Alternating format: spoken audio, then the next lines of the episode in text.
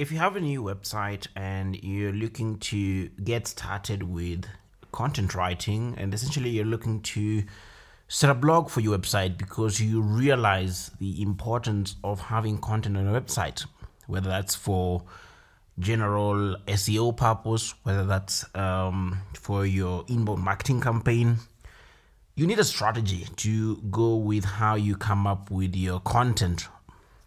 So, exactly that is what you're going to talk about in today's podcast episode. One of the most effective content strategy to look into.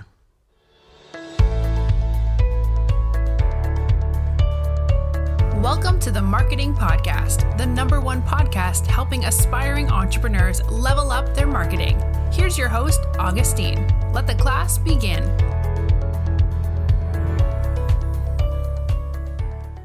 Hey guys, and welcome back to yet another episode on the Marketing Podcast Digital Marketing Tips and Insights, episode 255.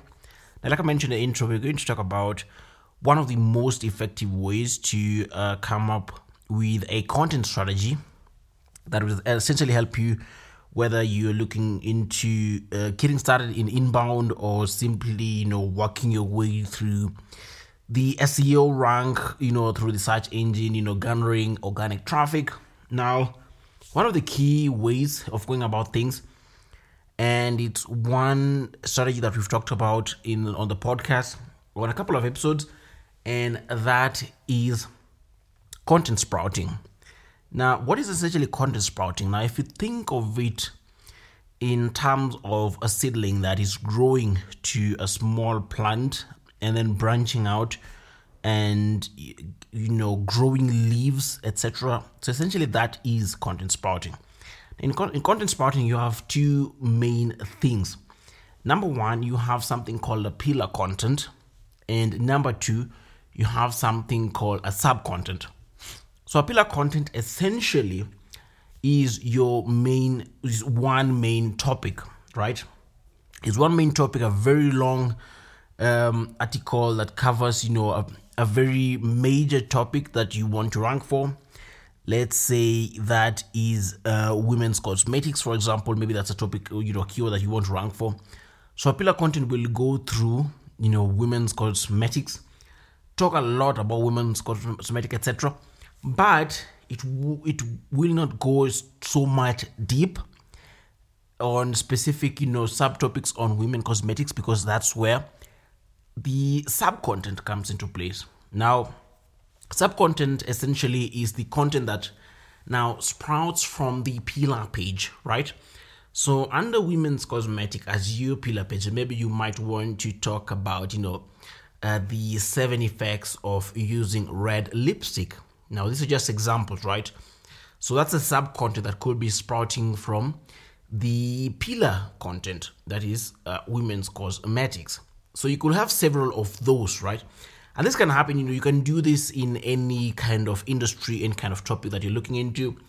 Whether you're into nutrition, you can talk about, for example, a pillar, a pillar content could be like men's health and you can go about you know talking about men's health you know how it has evolved you know some of the technological advancements that have come to you know enhance you know men's health etc so that's one you know pillar content that idea that you could use and then you can go further you know and talk about you know different maybe um you know uh, dietary uh, needs for men in specific you know you know age brackets etc uh, with you know different body shapes and sizes and all that in your sub content spaces. Now, essentially, sub content spaces will you know sort of feed you know ranking power to your pillar content, which has the main keywords that you're aiming to rank for. Now, remember we talked about Google's helpful content, the update that is you know rolling out you know this week and the next couple of weeks. So make sure to you know write for people you know fast. Make sure that your content is uh, really helpful that you're not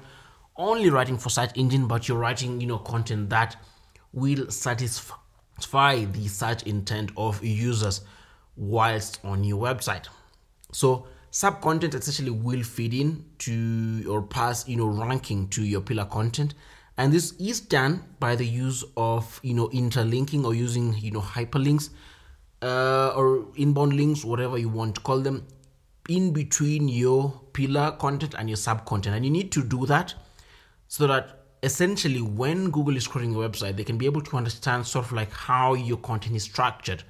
And that's where you know you why you need to do a lot of you know inbound linking or internal linking by the use of hyperlinks. So for example, if in the pillar page you mention something to do with you know you know dietary needs for men in different age brackets so you can hyperlink that into your to your you know sub content where you talked you talk about you know the different dietary needs right and in the sub content you can link back to the pillar page so that google understands sort of like the structure now the other thing is uh, also to try and employ uh, the skyscraper technique where possible now, this is something that Brian Dean from Backlinko came up with.